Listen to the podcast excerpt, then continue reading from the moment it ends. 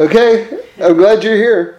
Um, uh, the topic of uh, today is um, the the power of humility, and and um, how basically this is the really the the core dynamic of creation. And I want to go into that, but but before I begin, I want to just begin with a completely separate thought, just because uh, it's something I I saw over Shabbos and and it, it, it uh, moved me. Um, so we, we read on Shabbos Parsha Shmini, and uh, Parsha Shmini is a, is, a, is a really interesting Parsha for, for many reasons, but I just want to focus in on one thing. It's, it's where you see in the Torah, finally, the, the actual um, operation of the Mishkan, the, the tabernacle in the desert. And what I mean by that is it, it's, a, it's a Parsha very long in coming, um, at least on a narrative level. Meaning to say that the whole second part of the book of Exodus, of Shmos, is all about uh, constructing the Mishkan, this, this tabernacle. Again, the prototype for the Holy Temple in Jerusalem, which is, which is the portal between heaven and earth, basically. It's that, that connection between heaven and earth. It's likened unto the, the neck on a, on a human body, which attaches the head to the, the body itself. And we know when um, Yosef becomes reunited with uh, Binyamin, his brother, they cry on each other's necks. And if you look at the Rashi on that, it says because they were mourning the destruction of the Mishkan and the Beis Hamikdash that would happen in each other's territories. So there you see that the this idea of this connective device, which is the Mishkan of heaven and earth, um, really is, is, is put into operation finally in this week's Parsha. And again, just to put it into the context of the, of the five books for a moment, the whole second part of the book of Exodus, of Sefer Shmos, is all about constructing the Mishkan. And then you begin uh, Sefer Vayikra, the next book of the Torah, which is all about the offerings that you bring within the, um, the Mishkan itself. And then you've got Parshas Tzav, which is the finishing of it again. They're getting ready to use it for real. And then finally, Parsha Shmini, where they're actually bringing an offering into the Mishkan itself. So this is very long in waiting. There's a very large build-up to this. And um, we say that this is on the part Shmini means eight, the number eight. It's on the eighth day. And if you look to Rashi, he makes sure to point out that you understand that that was the first day of the month of Nisan. You may have thought from the number eight that it was the eighth day of the month of Nisan, but it wasn't. It was the first day of the month of Nisan, which is significant because the first day of the month of Nisan, we know that there are two opinions in the Torah when the world itself was created, and one of them is on the first day of Nisan. Now, the Mishkan itself was a microcosm of the whole universe. So, in a way, this is sort of like this is like a God just. It says that God celebrated when he when the Mishkan was finished, like he did when the whole world was finished. So here you see a a wonderful parallel between the world being created on the first day of Nisan and the Mishkan, the tabernacle itself, which was a microcosm of creation, also being dedicated and put into use on that same day, on the first day of Nisan.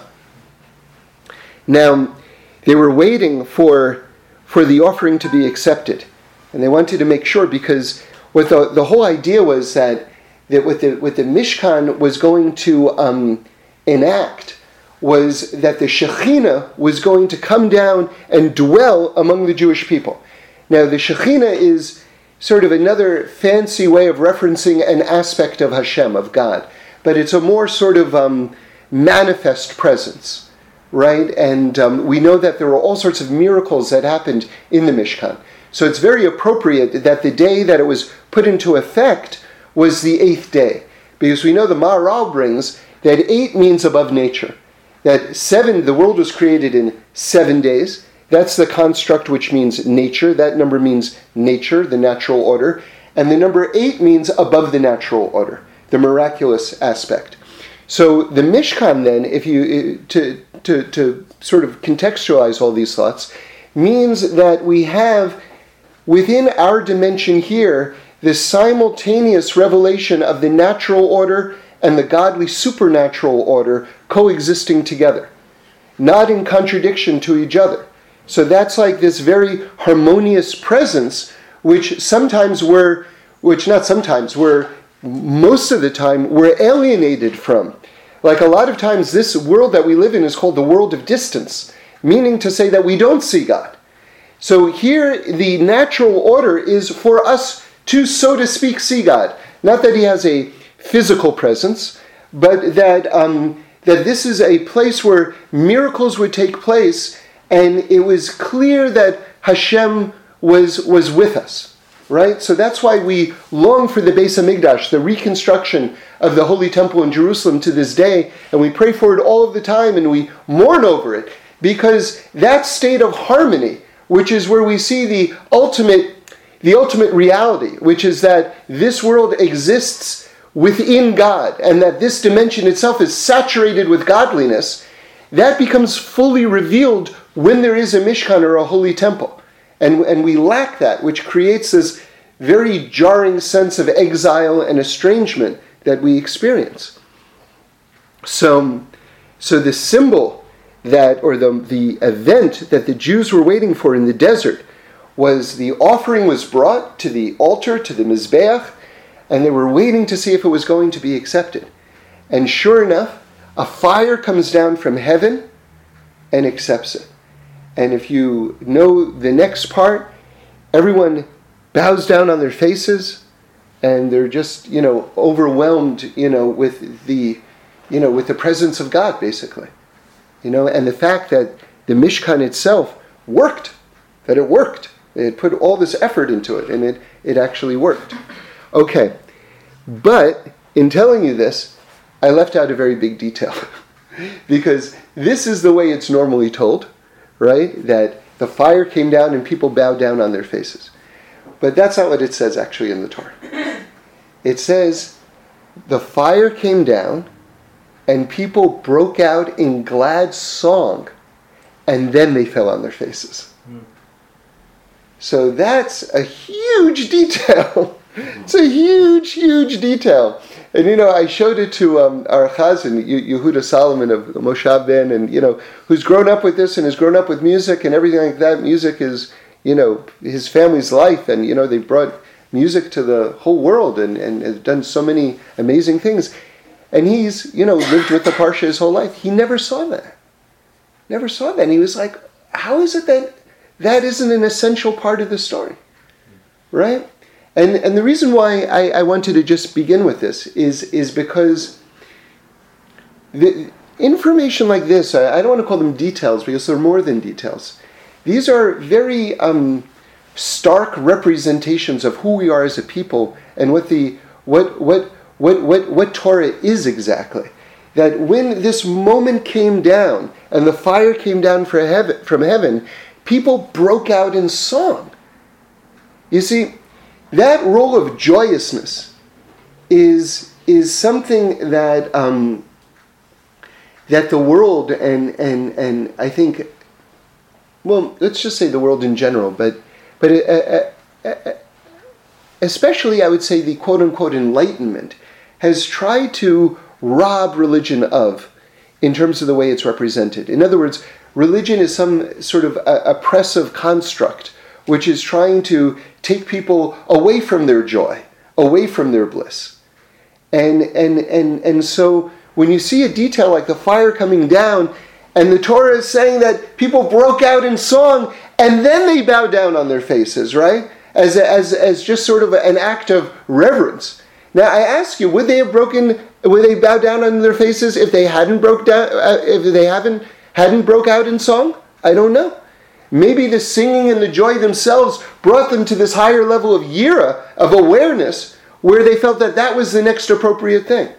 You know? I don't know.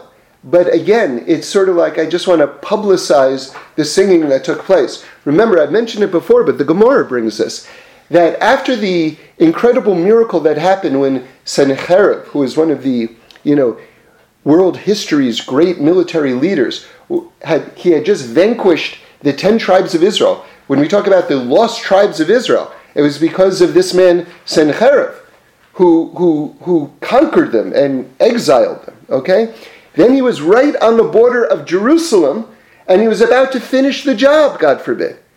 And at midnight, a plague came and wiped out his entire army. Total miracle. Giant, giant Judaism, Jewish people saving miracle that took place. Bless you. And it says, this is the Gemara I'm telling you.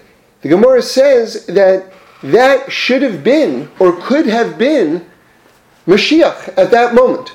In other words, that would have been the great final war. That would have been the great final war. It makes sense. I mean, it's got that sounds like the great final war. Like most of our people have been wiped out at that point or exiled, and the job is about to be done, and this great miracle comes, right? And saves us. God saves us. So it says the generation was worthy of Mashiach coming at that point. But the leader also has to be worthy. In other words, you have to have a match between the leader of the generation being worthy and the people being worthy. And sometimes the leader is worthy, but the people aren't worthy. Sometimes the people are worthy, but the leader isn't worthy.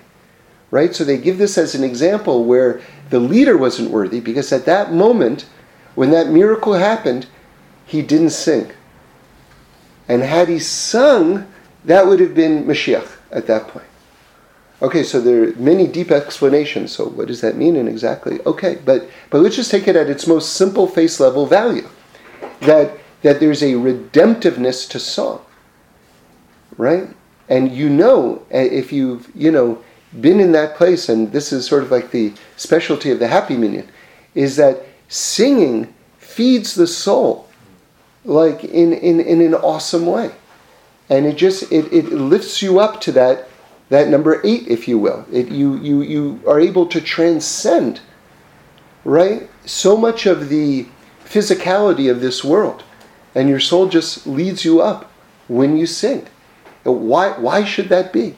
I don't know, but you know, I always quote you the Torah from the Tikkun Zohar that, you know, really everything, all of the Torah, you know, it's all, as we were saying, microcosms within microcosms within microcosms. Everything, the whole Torah can be fit into the first word of the Torah, right? And the Tikkun Zohar is like is is like hundreds of explanations of what the word Breshis means. Okay, but one of the arrangements of the letters of Breshis, if you use all the letters but rearrange them in a different way, it, it spells out the word, the word Breshis, right, with with beginnings or in the beginning, however you want to ex- translate it. Breshis is the, also the words Shiras Aleph Beis, the song of the Aleph Beis. And we know with our mystical tradition, God created the world with the Aleph Beis, with the letters of the Hebrew alphabet, which, if you want to think about it in a more physics oriented way, that each of the letters are basically different energies, basically, different wavelengths. God combined all of these energies together and created the world. But it's Shiras Aleph Beis. The, in other words, the, the, root, the, the, the root dynamic of creation itself was created with song. And so it makes sense that with song, we're able to essentially access the blueprint of creation and, and bring it up again, right? The roots of creation. So, so song is not a simple thing. Song is something that was implanted. In fact, Reb Shlomo says God didn't just speak the world into existence, God sang the world into existence. And you see it in this word, Shiras Aleph Beis, in the word Breshis. So, so this level of joy, this level of joy, you know, Rabbi Nachman of Breslov, you know, the whole, all the different Hasidic um, dynasties, they, they all um, kind of specialize in, in one quality and, and, and feel as though that's the path to concentrate on. So if you, you know, if you learn certain rebbes, you can really become like an expert in, in certain kind of like, um, you know, ways of avodas Hashem, specific ways of serving God. So Breslov, Rebbe Nachman, is all about serving God through joy, right? And and and that joy leads to expanded consciousness, which, which enables you to do all sorts of different things. And he says that basically a person is born in this state. And then we get kind of stressed out, to use like, you know, modern terminology, right? And then it kind of throws us. But that a person is created in this place of joy. So, so it's something that we have to sort of recover and, and return to.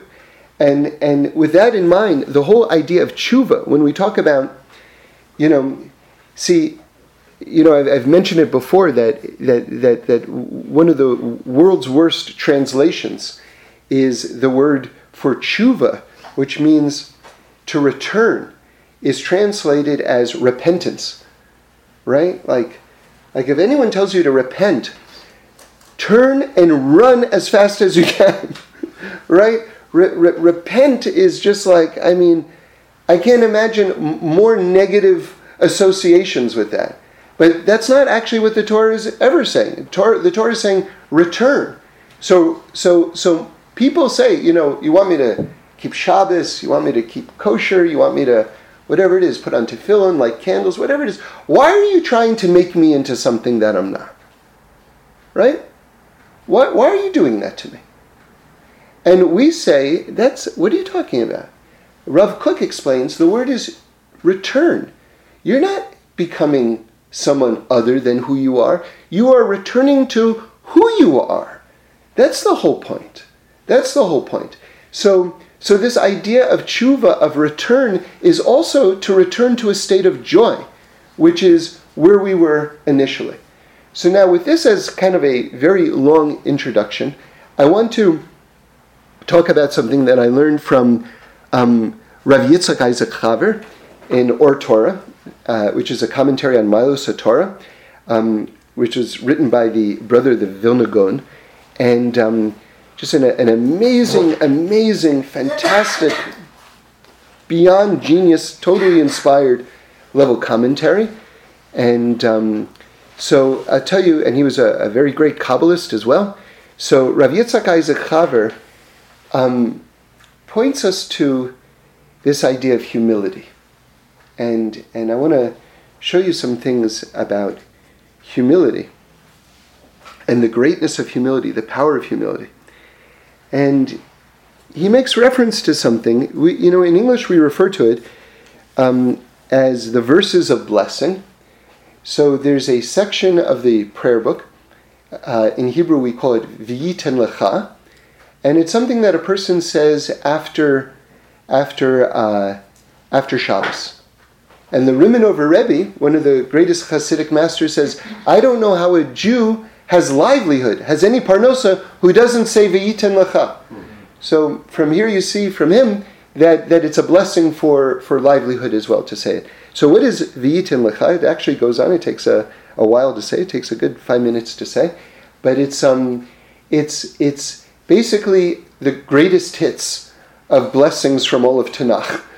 Um, meaning to say that that it's like you know how they on radio stations they say just the hits, right? So this is like an excerpts of just all of the blessings from all over the Torah. And you just kind of read through them, and it's just blessing after blessing after blessing after blessing.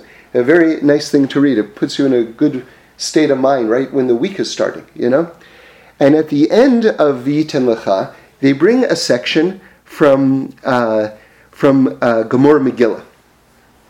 And and it's Rabbi Yochanan from the Gemara brings a tremendous insight, and he shows you how this is in all parts of the Torah, and how it's in the Chumash, how it's in the Navi, how it's in Ksuvim as well, and um, and this phenomena, this insight, is that where you find God referring to His greatness you also find immediately after, like it goes right into it, it's the next, the exact next sentence, the exact next thought, in each of these three instances, right?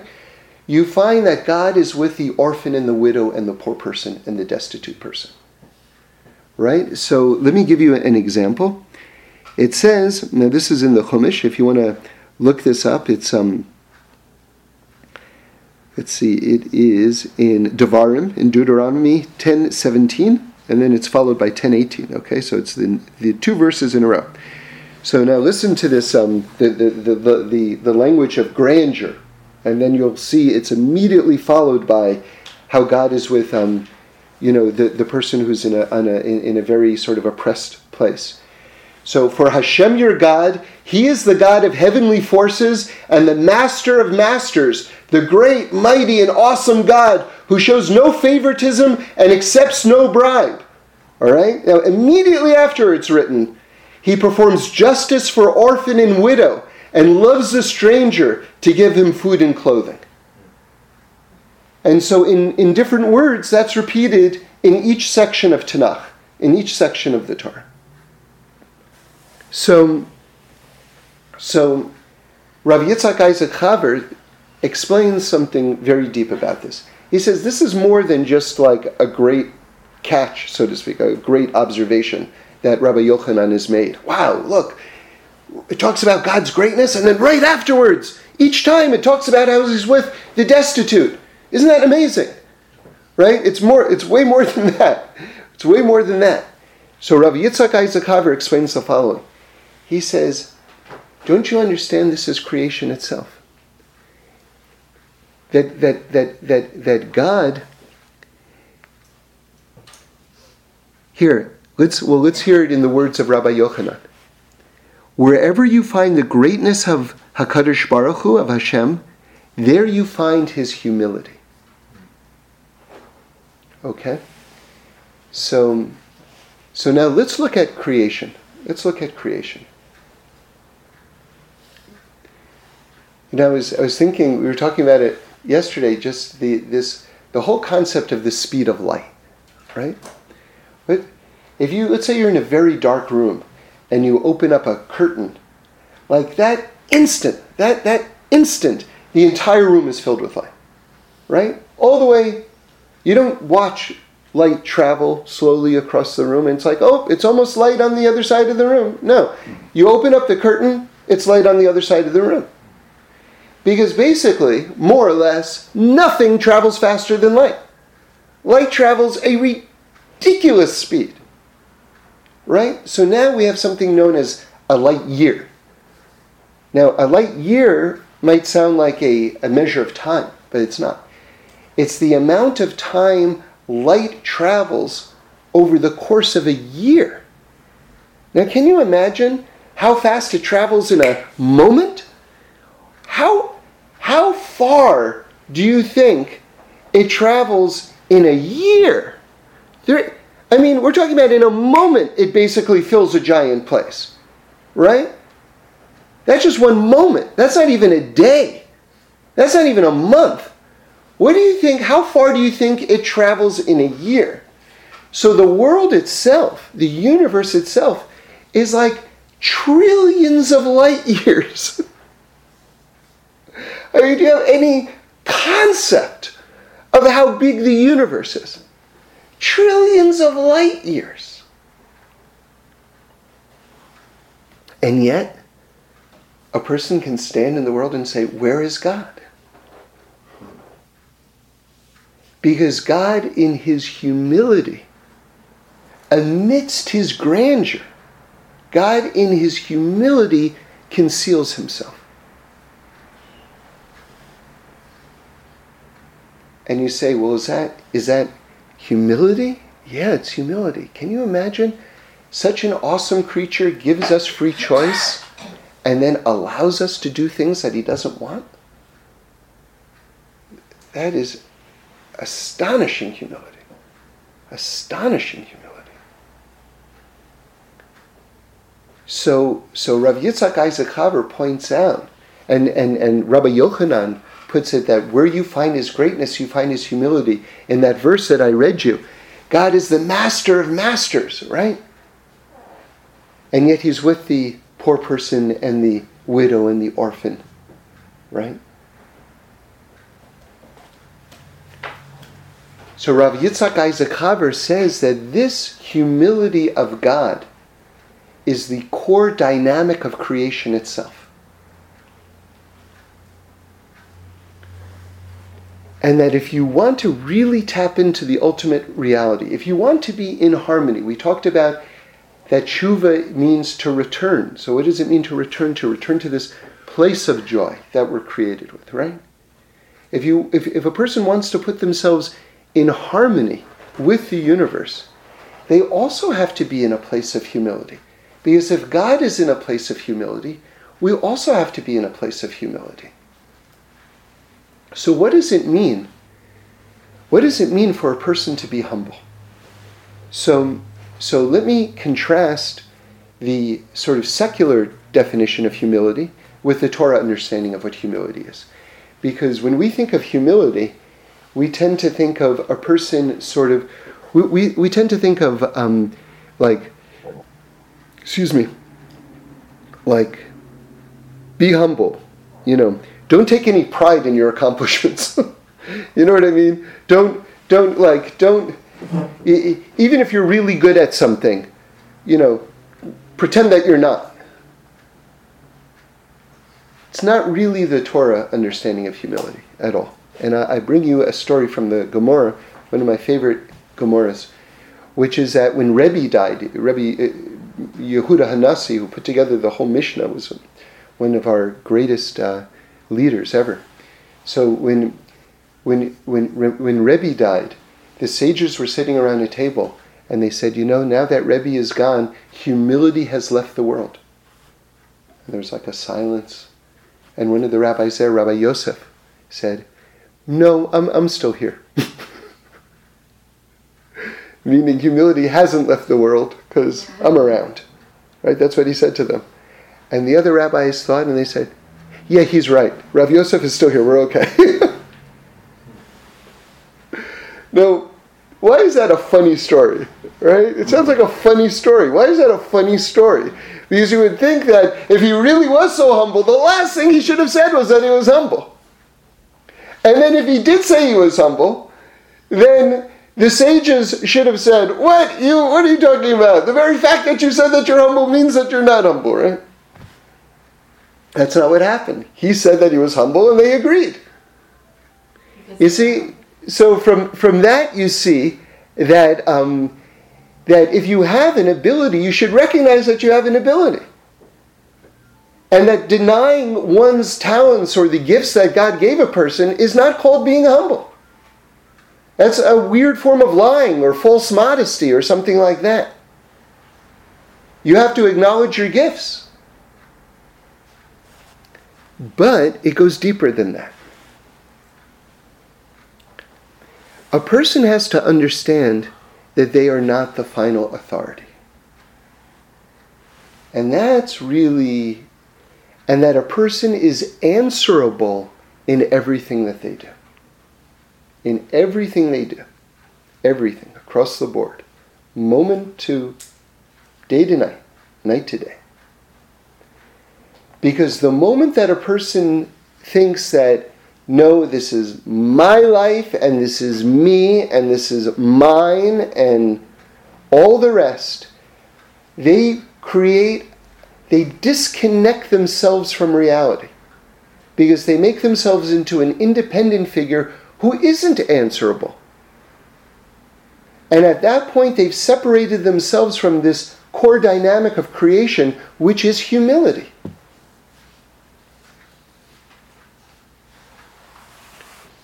It's very interesting in Parsha Shmini. We know we have the story of Nadav and Avihu. And Nadav and Avihu are the sons, the two eldest sons of Aaron. And they make a big mistake. It came from like a fantastic place. They were trying to do something really beautiful and great, but they made a big mistake, and they and a fire, another fire comes down. Two kind of like wisps of fire it, it says, went up their noses and just took their souls and they died on the spot. Because they were basically next up after the dedication of the Mishkan, of the tabernacle. And it says that they kind of, well, the truth is, is that there's a whole laundry list of opinions of what they did wrong. But it's very instructive and very interesting. And Rashi, of course, knew all of the opinions. What's the first opinion that Rashi cites? very first opinion that Rashi cites is that they paskened halacha, meaning that they reached a decision in Jewish law on their own in front of Moshe and Aaron. So, and just no, no.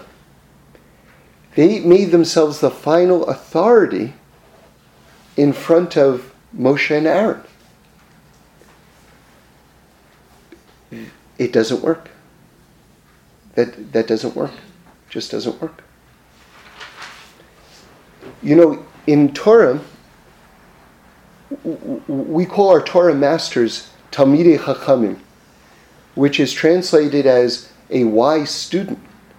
Which, if you think about it, is, you know, you could say, well, that's quite an insult. You know what I mean? When I was nine years old, I was a wise student. Now I've been through this, and what are you calling me a student for? Now I'm a teacher, not a student. But that's not, that's not our tradition. We say our greatest people are wise students. See, that keeps the ceiling open. That means that a person is, if because what does a student imply? That there's a teacher. Right? If you're a student, that means that there's a teacher. That means there's something always above you. Right?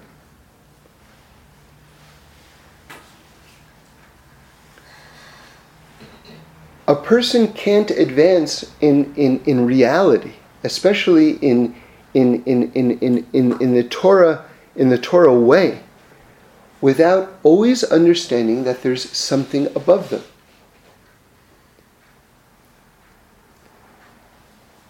And so this is why it says, fascinating, says in, I believe it's in Gemara Sota, it says in the Gemara that in the presence of arrogance, because how are we defining arrogance right now? We're defining arrogance as saying that in this area or at this moment or in my life or however you want to contextualize it, I am the final authority and I don't answer to anyone. Right? So it says in a place of arrogance, of gaiva is the word in Hebrew, in a place of gaiva, God can't can't hang around. Like nothing throws off God or distances God's presence more than gaiva, more than arrogance. And we see why here, because if the core dynamic of creation is humility, right?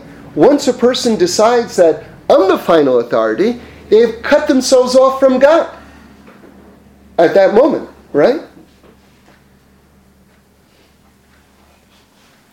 So at that moment when when when Nadav and Avihu, and again I want to emphasize their greatness, and I'm not chas v'shalom, I mean judging them in any way. Who am I to judge them?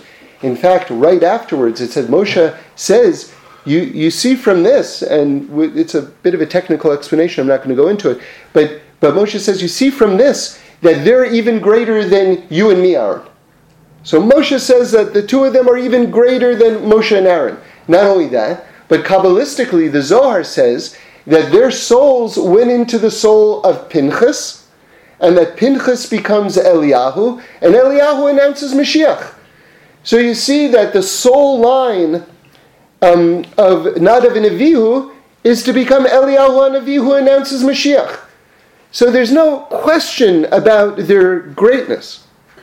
And yet, at this moment, when they made themselves, so to speak, the final authority, right? They passed, they decided what the law was in front of Moshe and Aaron.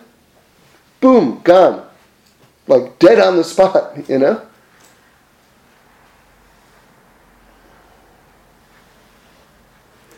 So, so what does it mean in our lives? What does it mean in our lives? You see, one of the things that I just uh, really don't understand um, is is is is that a lot of people feel as though if I follow halacha, if I follow the mitzvahs of the Torah, somehow this is going to rob me of my humanity, make me into a robot, rob me of my dignity, right? Rob me of my individuality. I have to call the shots. But you see, it's like one of my favorite examples is, is that one of the thickest chapters, volumes of the Talmud is, is, is Gemara Sukkah. And to build a sukkah, you, see that there's so many laws. It's so exhausting. And yet, everybody knows that with all those laws, there's no two sukkahs that look the same. So, so you would think that that would be the best example of, of oh, now I am a robot. I am following Torah law. I am a robot. and yet you see that the mitzvah that's got probably the most halachas attached to it, every single person makes one that looks different. In other words, your individuality, your personality can't help but to come through. It's going to come through. You know, it's I, I always think of this quote from Elvis Costello. He had him and his band, the, the Attractions, you know. He said, you know, we we were just kind of playing the songs like like everyone else, but when we play them they sound different. when you when you go through your life just by virtue of really God's greatness, because you know it says the Gemara says, look at the create the creative power of God. When we mint a coin, every coin looks the same. But when God mints people, every single one looks different. Why do we all look the same?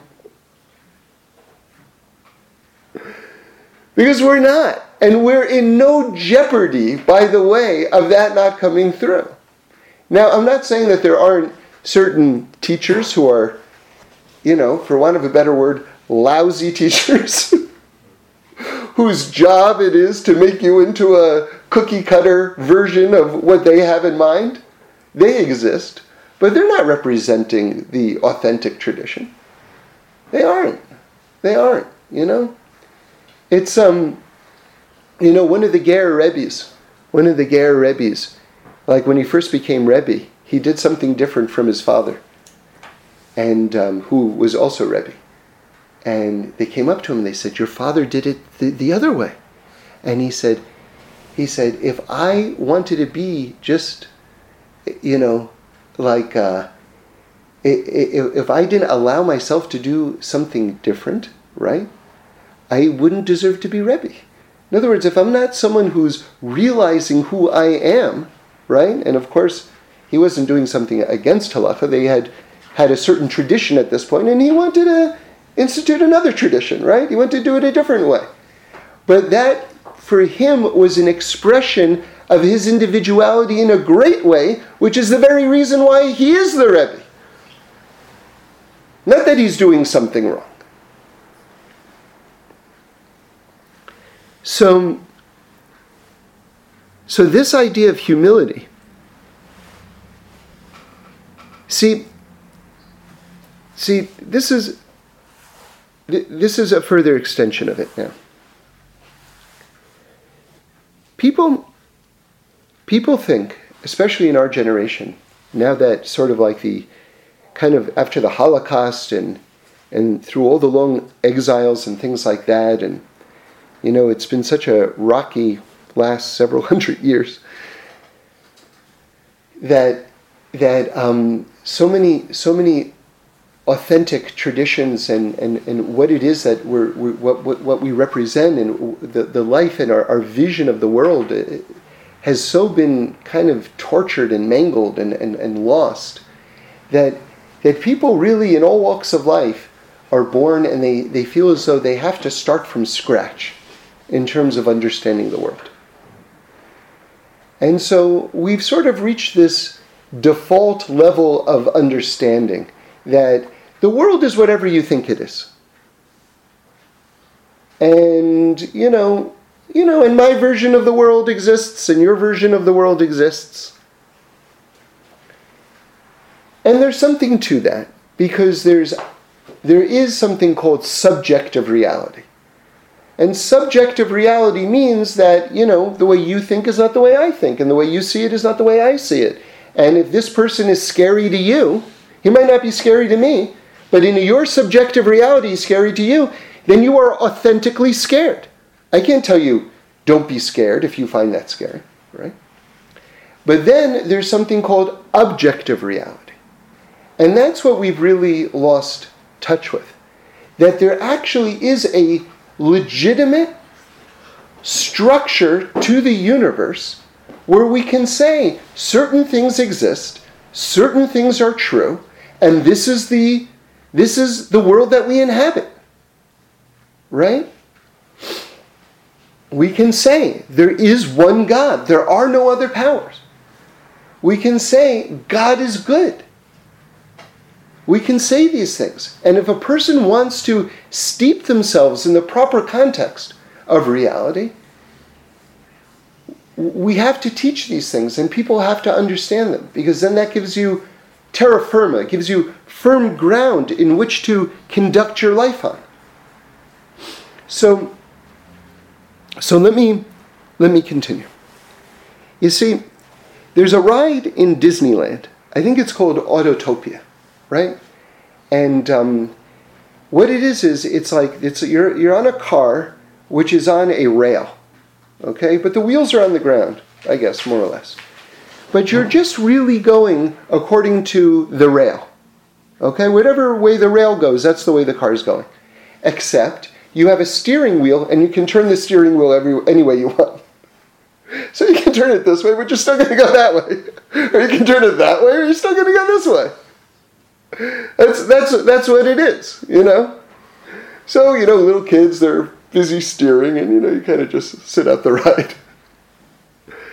So it it hit me, and um, I just never thought of it in terms of this way before. But we we have a similar dynamic in terms of our sort of our, our bodies and our souls, if you will, which is that the soul has a certain path. That's the path of the soul. And we're sort of that's sort of like the, the rail that's leading the car. And the path of the soul is such that, you know, a lot of times we say, we want to go this way. But the soul needs a certain fixing. The soul needs a certain experience. And the soul is going to go in the direction that it needs to go in order to accomplish its tikkun. And it's sort of like to me, it was just another way of looking at life. You know? And and sometimes that's really frustrating because I want to go this way. But the soul is taking me this way. Because this is this is what must be done in order to bring the world closer to redemption, to bring my soul closer to fixing, right? On an individual level, on a more global level right? So, so that can be very frustrating, except if we understand that God is good. And that if my soul is sort of like being directed in a direction that I find frustrating at this point, I have to understand that whatever is taking place is in the context of God's goodness. That's, that's what I'm calling objective reality. That's what I'm calling grounding yourself in terms of the real reality of the world. Understanding that every single thing, remember, like we were saying the other day, I, I wish I could quote the Rebbe, what he said to his, his, his chassid, don't say it's bad, say it's bitter. Right? Big difference. Big difference. Don't say it's bad, say it's bitter. Meaning, it doesn't mean that you enjoy it, but don't think that it's coming from a place of God's badness. It's just, it's just hard at that moment, right? So, so with this in mind, maybe we'll close with this. I want to tell you another Gemara, and this is actually one of the most amazing Gemaras for me in the whole Talmud. But I'm just going to say a little piece of it, okay? It's, it's, it's much larger than this, okay? And um, basically, it goes like this. I'm going to start with part two, and then I'm going to give you the part before. Well, actually, let's start at the beginning. So, it was a time in Jewish history where, where, where the, where the um, taiva, the, the strong desire for um, to worship idols, was really manifest. We don't we don't really have it so much today. This, this very strong pull for idol worship. And you can say, well, celebrity is idol worship and money is idol worship, but I'm talking about bowing down in front of a wooden statue in order to make it rain, right? We don't really have that today. But they had it super strong, super strong, you know, a couple of thousands of years ago. It was really strong. So the question is, when did that turning point happen? When when idol worship was basically that strong desire was was taken away. And the Gemara recounts an amazing, amazing episode with the Anshe Knesset Hagadola. Now these were the super top leaders of the Jewish people, including prophets. Okay?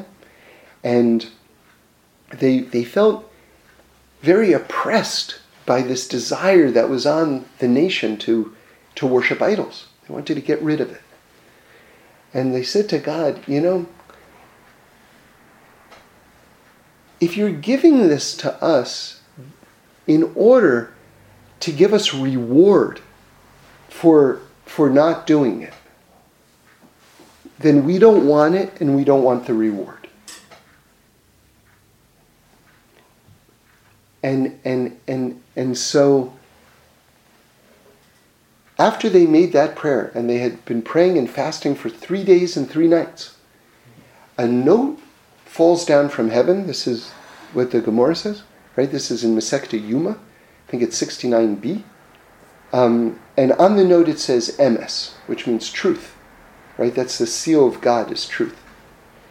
So then, so they see their prayer is answered. And they see that a lion made out of fire runs out of the Holy of Holies. And they grab onto it and they take like some hair from the lion. So they kind of damage it, so to speak. And then there's more to the Gemara. Okay? And it's, it's really worth looking at. Maybe we'll talk about it another time, but let's just stop there for a moment. So, so they say that they, they weakened the lion, this, this Yetzer Hara, this this urge for idol worship at that point, and at that point, that this strong desire for idol worship basically left the world. Okay, the Gemara continues. But anyway, let's just go back for a moment. So when I was learning that, I thought to myself, wow, this was really an answered prayer. Like maybe we can study this prayer for help for us for how to get a prayer answered. You know, what did they do right? I mean, a note falls from heaven after they prayed and it says truth on it, and they're able to turn around this desire for idol worship. Like, what did they say well, that was so good? Well, they were fasting for three days and three nights and davening for three days and three nights. Let's not let's not forget about that part. But I thought it was very interesting that they began with this view of the world and they began with this view of God, which was God, if you're giving this desire to us, which was a, a, an oppressive desire to want to do the wrong thing, right? To worship idols, right? If you're giving this desire to us, it must be because you want to give us reward for not falling prey to it. Now, do you hear how beautiful a understanding of God's goodness that is? In other words, God, I'm suffering right now. We're suffering right now. Why are you doing this to us? Now, why are you doing this to us? No. You know what? It can only be one thing, God, because you're good. You want to give us reward. You want to give us reward right now. And, and, and the way that we're going to be able to get this reward is not falling prey to this desire. Now, to me, that's that's a phenomenal that's a phenomenal thing that I, I, I feel as though in there you see that they set the stage for an answered prayer because they were grounding themselves in reality. They were starting with this standpoint of God's goodness. And then it yields this, these tremendous results. So, so let's just wrap it all up we began by saying that when the fire came down to the Mishkan, right? The first reaction was that people broke out in song. And then they fell on their faces. First, people broke out in song. And that joy is our natural state. And that when a person does tshuva, which is not repentance, right? Tshuva is return return to who we really are, right? Then we put ourselves into the context, the proper context of the universe. And what is the context of the universe? What is the core dynamic of the universe? Is God's humility. That where you find his greatness, like because this world is, you know, giantly, enormously, ridiculously huge, and yet God removes himself. He, he hasn't put his signature like a, a painter puts his signature on a painting, which is appropriate. You don't see like on every ant God's, you know, like initials, like on the small ones, I'll just put my initials, right? You know? You know, you don't you, you don't see it. God is like anonymous. And like I mean, if I did a billionth of what God did, I'd be like standing on like, you know, a bench, like, you know, pointing to myself, you know what I mean? Holding a sign over my head that says clap, you know what I mean? It's like, you know, like, really? Like, look what God has done, and yet he remains anonymous? It's awesome. I mean, beyond humility. And this is why we have to be so careful in terms of um, arrogance. Because when we're arrogant, we cut ourselves off from the core dynamic of the universe. When we don't understand that we're answerable for everything, that there's some, something above us always, because that's the natural state, that's the organic state of a human being, is that we live within God, right? And that we don't want to ever separate ourselves from that. And that that that one of the ways to to keep in that place is to keep that objective reality in mind at all times, which fundamental to that is understanding God's goodness. And that when we understand God's goodness, even when our soul kind of leads us to places where we might need a tikkun and things like that, which is frustrating and everything like that, we understand that it's bitter, but it's not bad. Because it's all within God's goodness. Now I'm going to tell you one final thing, just as to me this blows my mind. I hope you like it too. Again from Rav Yitzhak Isaac Haver. Okay, just to wrap it all up with one super strong idea. The word in Hebrew for humility is anava. Okay?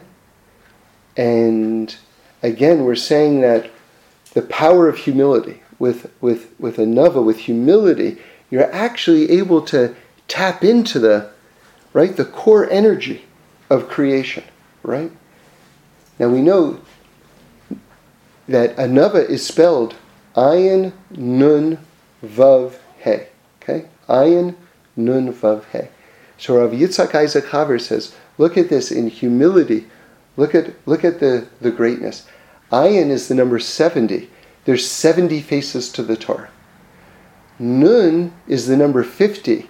We have what's called the 50 Shaarei Binah, the 50 gates of understanding, right?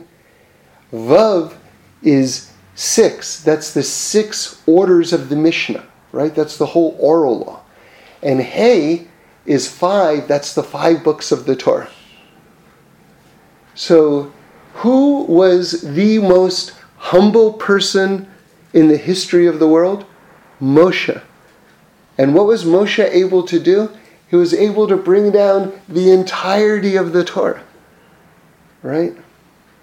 And this is this is what happens, this is the power that happens when we're able to actually properly contextualize ourselves within creation, which is not a denial of our dignity, it's fully plugging into who we are and what we are in terms of the objective reality of existence and making the most of ourselves in the realest way. You see, this is why Rabbi Green taught that, that if a person really wants to understand what the Torah is saying, they have to undergo a process called tikkun hamidos, meaning fixing your personality traits, right? And one of the most important aspects of that is to reach this level of true humility, which again doesn't mean denial of one's talents, right? Because Rabbi Yosef says, I'm humble. And they all said, Yeah, you're humble. You know what I mean? Even if you're humble, you can acknowledge that you're humble, right? But it's understanding that you're that there's something above you at all times. Now listen to this, and we'll really finish with this. You see, what happens is a lot of people make this big mistake. They think that my ability to understand the Torah there's a one to one correspondence with my level of intellect. Right? This is what people think. And the smarter a person is, the more they're going to understand the Torah. It's absolutely incorrect. It's absolutely incorrect, right? It can be an aid for sure, but it's not. There is not a one-to-one correspondence because a person can be very brilliant, and yet they can have this attribute of anger. They're very angry, right? They're brilliant, but they're very short-tempered. And then when they read the Torah, what they're going to do is they're going to project their personality onto the page. And that's what they're going to read back. But when a person has this quality of humility, right, then all of a sudden it's like they disappear and then the text speaks to them. Right? Okay. Square. Yeah.